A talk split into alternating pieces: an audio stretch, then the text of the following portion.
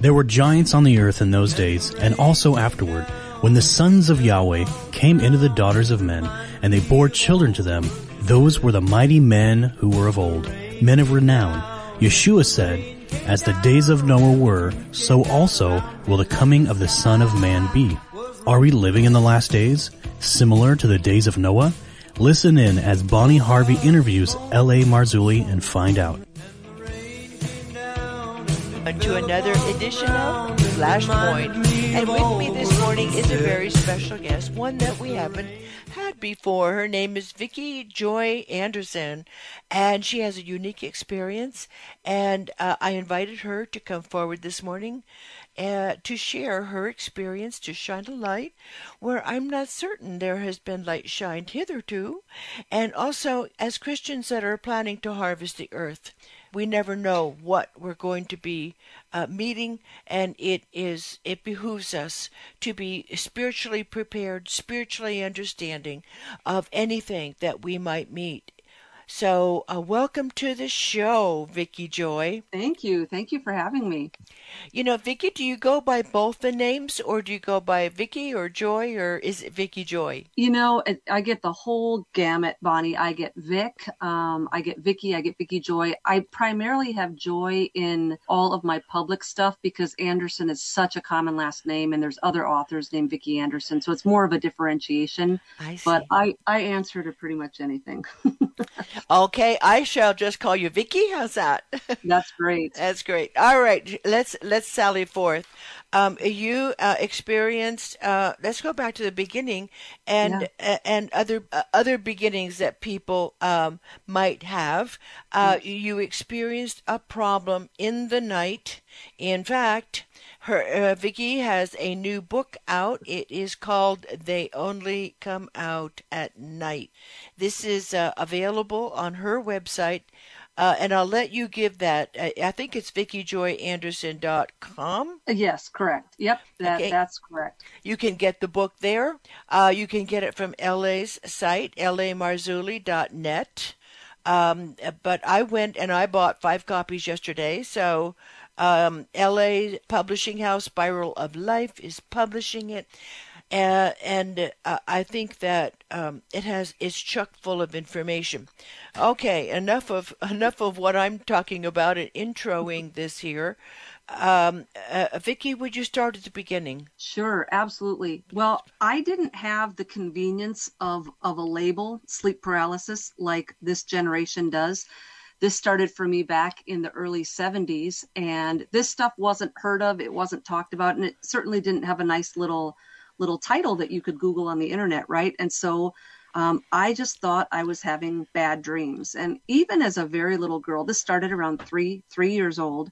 Even as a very little girl, um, I was I was able to articulate pretty clearly to my parents that these dreams were different than other dreams and they were very scary. And you know i i was raised in the church so i had somewhat of a childlike knowledge of angels and you know the devil but I don't know that at three and four years old, I had necessarily ever been taught about demons. So I don't think that I would have thought that that's what it was.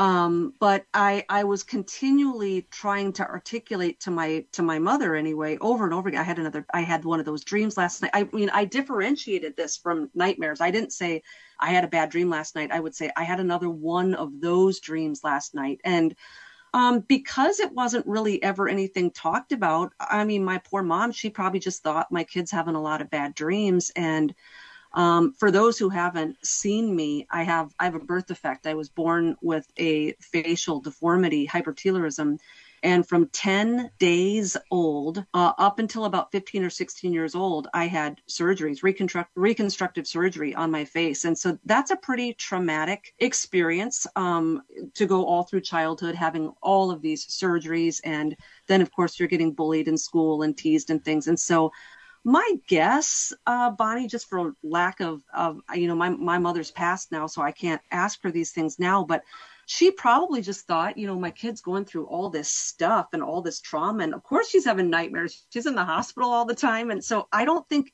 anything was ever red flagged. But it continued repeatedly. And um, this was sort of like a many times a week for months. And then it would kind of go away and then it would come back. But it, it was very intense and um, I'm fortunate, Bonnie, because I I hear some people's stories and the things that they see, and the the attacks can get very intense. And for me, praise the Lord, I never really saw anything. Um, and I didn't have the experience where I felt like I was being crushed or I couldn't breathe. I just had extreme levels of terror. And then there was communication, you know, you could, you could hear what they were saying, you know, not audibly, but you could, there, there was a communication.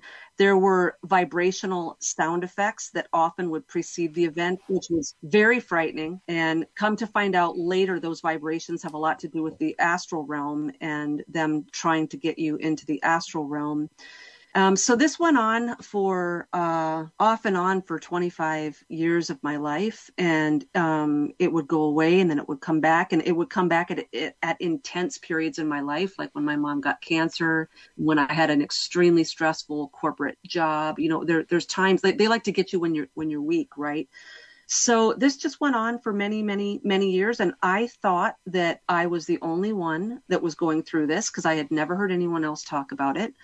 And so I felt very targeted and harassed. And one time around 15 years old, I tried to confide in my best friend and I told her about this. And, you know, at 15, I had a little more biblical knowledge. So at that point, I said, I don't know if this is demons or you know, am I, what's going on? You know, well, she told her mother, she went home and she told her mother this, and her mother was a very devout Catholic. And so my friend came back to me at school the next day and said, You need an exorcism. You're demon possessed. That was her mother's, you know, mm. diagnosis. And I didn't believe that. Um, but what that said to me at 15 years old is you can't ever talk about this ever again because right. people will misunderstand and they'll think you're schizophrenic. You know, back then, in back in the 80s, people didn't really talk about mental illness and the DSM, you know, manual and stuff like they do now.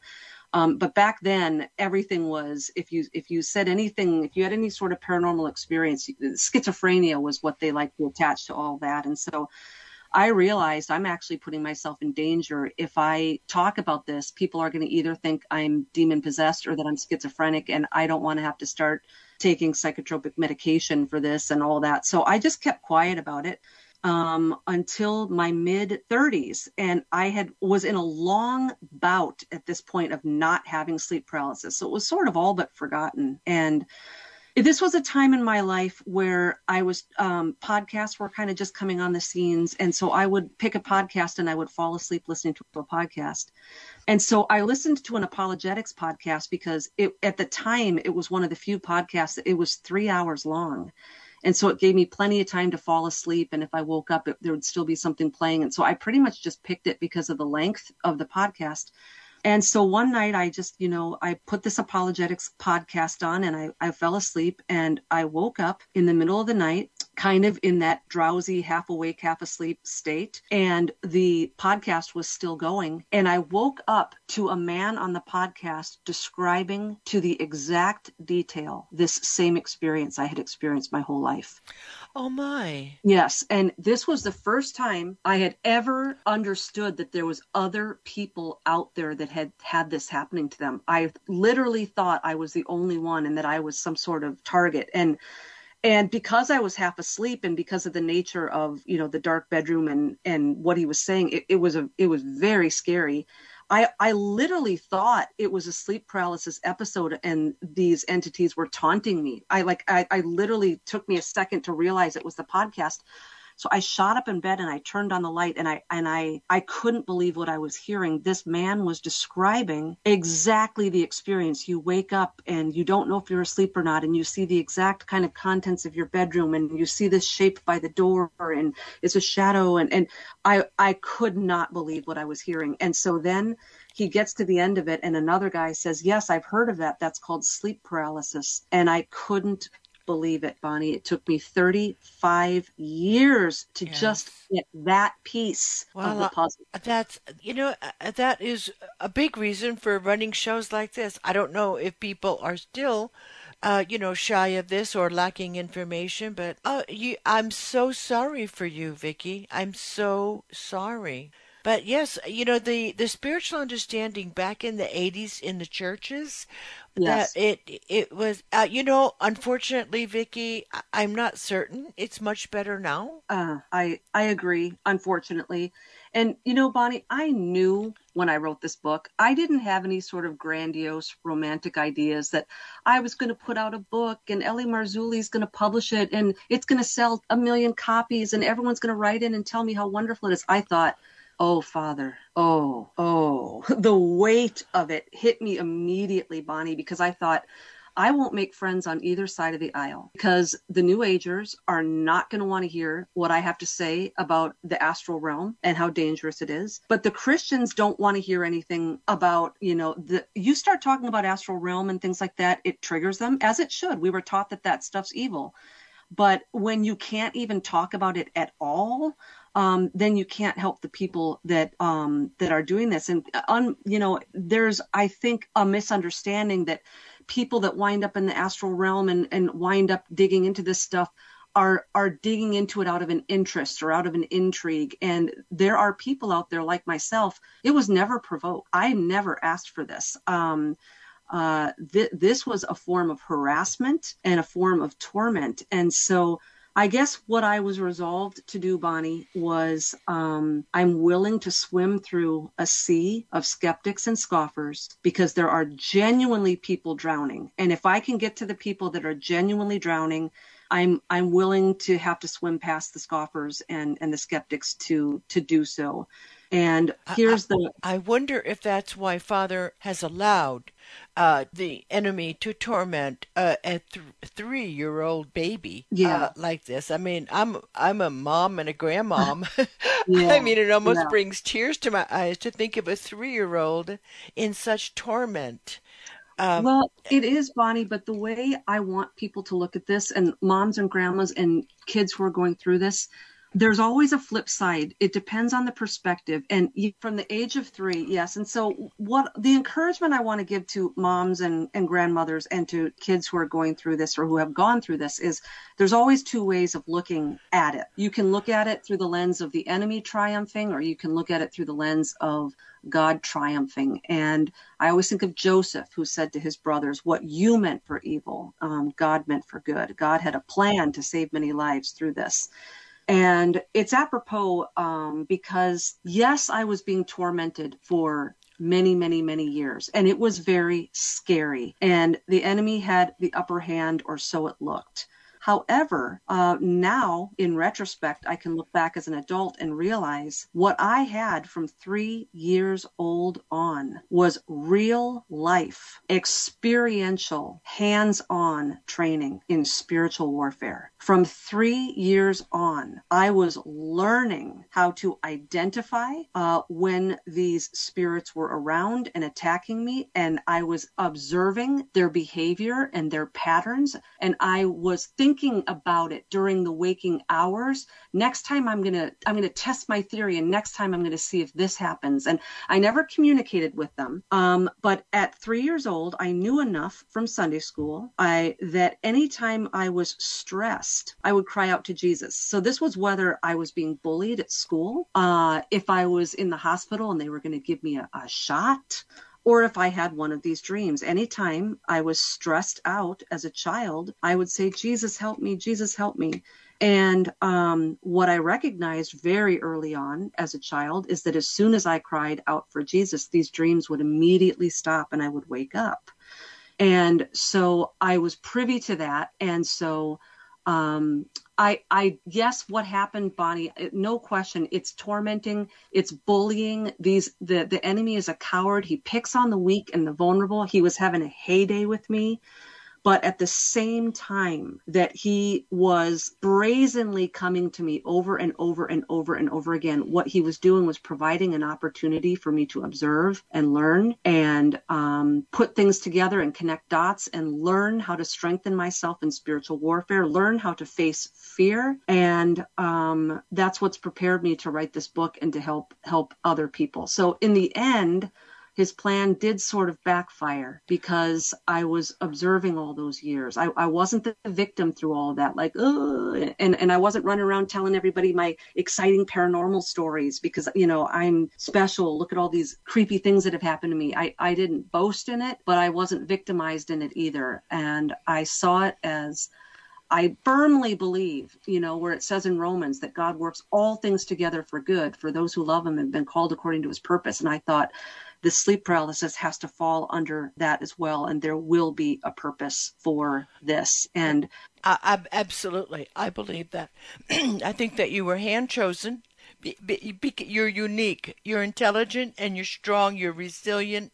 Uh, you were, uh, you know, you you were dumped on by the mm-hmm. enemy, and you have blossomed. I mean, you have used all of that just as fertilizer for your your uh, beautiful approach to share articulately with knowledge and that is uh, that's a blessing to the world mm. yeah uh, we we don't know yet our full story no no, no i think no. we're still in preparation sorry to interrupt yeah yes. no I, I absolutely you know and even just putting aside sleep paralysis specifically aside, all of us as believers, as we're, you know, we're walking this, you know, pilgrim's progress, right? We're, we all have these mountains and these cliffs and these parts of the trail where we, you know, we lose our little book and, you know, we have our moments where we're at House Beautiful. You know, this is the journey. This is the, the, the wayfarer's way, right? But, um, whether it's sleep paralysis or it's something else, what I really just want to encourage believers in is whatever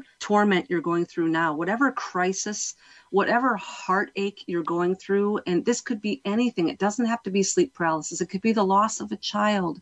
It could be a family member with cancer. It could be the breakup of, of what was once a beautiful relationship. It could be crushed hopes or dreams, not getting into the college you wanted to get into. It could be anything. Fill in the blank God has a not only specific purpose for what you're going through right now, but it is a loving purpose. And I'll give you the example in my own life. I was bullied pretty badly all the way through school because of my face, my deformities. And I'd come to school, you know, after having had surgeries, and there'd still be stitches on my face sometimes and dried blood and every the names I got called, you know. And again, I could be the victim and I could, you know, be garnishing all sorts of sympathy from people for how badly I was treated, right? But again, what I learned through all of that bullying was I learned resilience. I learned to have a thick skin. I learned how to separate what was being said about me um, as truth or lies. And I, I gained empathy actually for the people who were abusing me because I do think that people that are bullies are, they're coming out of their own pain. And so, you know, I've wondered for many years, well, how come nobody writes a book on sleep paralysis? And then I, come to realize, well, no one wants to put themselves in that line of fire because, you know, the New Agers aren't going to want to listen to you and the Christians aren't going to want to listen to you. Like, you're really going to have to be able to to stand up through a lot of scoffing and a lot of misunderstanding and a lot of ignorance and a lot of, you know, well, the only reason, you know, demons or entities would attack you is if you have weak faith or you must have a sin issue or you, you know what I mean? There, it's, there's always like the, um, the flip side to, to everything, right? And so, what all of those years of being teased in school did for me, Bonnie, was it gave me a kind of personality where someone can say something really rotten to me and I can I can shake it off. You know, and it's not that I don't have emotions or feelings or that some things don't hurt, but when when you have 18 years of daily practice of being singled out and mocked, mm-hmm. there gets to be a point when you're 50 years old where you're just like, don't have time for it. don't have time. Your problem, take it someplace else. That's right. Well, uh, uh, what a blessing! What a blessing! Um, what are now yours? I think that Father saved you uh, to a to an extent here. Uh, it was just terror to a small child, and yes. I, I, I have small grandchildren, and I can only you know put this experience upon them. You know, what if? Uh, and they could be terrified. Uh, they mm. could be terrified to wake up and um, you know they th- they think they heard something in their dream and and you know suddenly they're running down the hall and jumping in our bed because they're afraid that we they stay with us You know, lots. Uh, we've had them a lot. yeah. Uh, and so I know. I mean, uh, small children. That is um, Satan's going to pay when he starts mm. attacking the children. Yeah. Um, you know, some of the stories that you've heard is not just that you were terrorized, but or you, but other people have experienced much worse. Could you kind of yeah. briefly paint the gamut just so people could see if their experience matches what you're talking about. Absolutely. Yes. Good. Um, yeah. So a lot of times there are visualizations. So there's both audio and visual. Um, I don't like the word hallucination because I get into that in my book if you actually look at the dictionary definition of hallucination, it's it's it's visualizing something that's not there, and it, it's almost like you they use it as a synonym for a delusion. Yeah. And so I I don't like the word hallucination, but for the sake of understanding, because most people know what that means, there's there's audio and visual hallucinations. Uh, the visuals are often creatures and entities of various kinds. There's shadow men. Um, there can be just areas of the room that are darker black than the rest of the room. Um, there can be uh, the Hat Man is pretty um, popular. Um, there's old hags, incubus, succubus, uh, trolls, gargoyles, uh, alien greys. And then we've got a whole bunch of new ones now. We've got cryptids and, and Slenderman and, and all sorts of things like this, right? Um, the audio can be footsteps or banging. It can be laughing. It can be vibrational sounds in the ear that kind of sound like maybe a, a helicopter. Um, there are experiences um, some people have actual physical experiences where they are pulled off the bed they're dragged towards a wall they fall to the floor. Um, people have seen and this did happen to me once um, movement in under the covers in the bed and um, then when you when you cry out the name of jesus something kind of almost slithers or leaves the bed um, there are um, out of body experiences. If, if it if if you don't put a stop to it, if you don't cry out to the name of Jesus, and and the experience continues, you will likely um, well, or you can encounter an out of body experience. And for some, that just ends right there in the bedroom. They just see themselves hovering above their bed. Um, other people, they can actually get drawn all the way into the astral plane and they will see further visions there. Um, some people's experience in the astral plane is terrifying. Um, for some, it just breeds curiosity. It whets an appetite. And for others, it's very, very pleasurable um, because they they want to be drawn back because they experience light and love and energy. And you know you hear these stories where they come back i felt more love than i'd ever felt in my whole life. And it's the it's the meaning of life. And a lot of these astral experiences are very similar to the ayahuasca experiences that people have in in south america.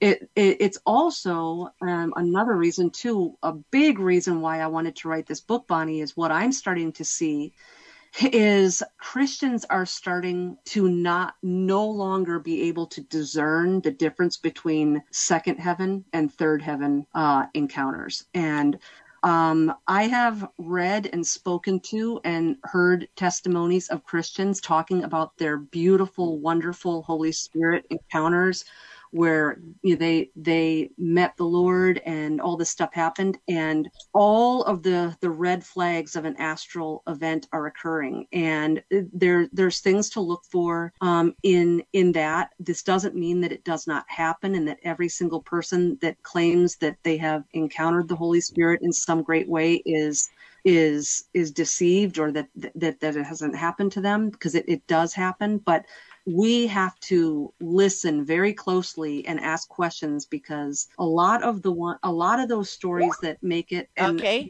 and we'll go over that next time next week perhaps uh, to distinguish between uh, and I and I think you're right distinguish between the Holy Spirit from Father and the imposter spirit. Yes. Vicki, thank you so much for joining us. I pray that uh, the listeners are helped and Thank you for joining us, everyone.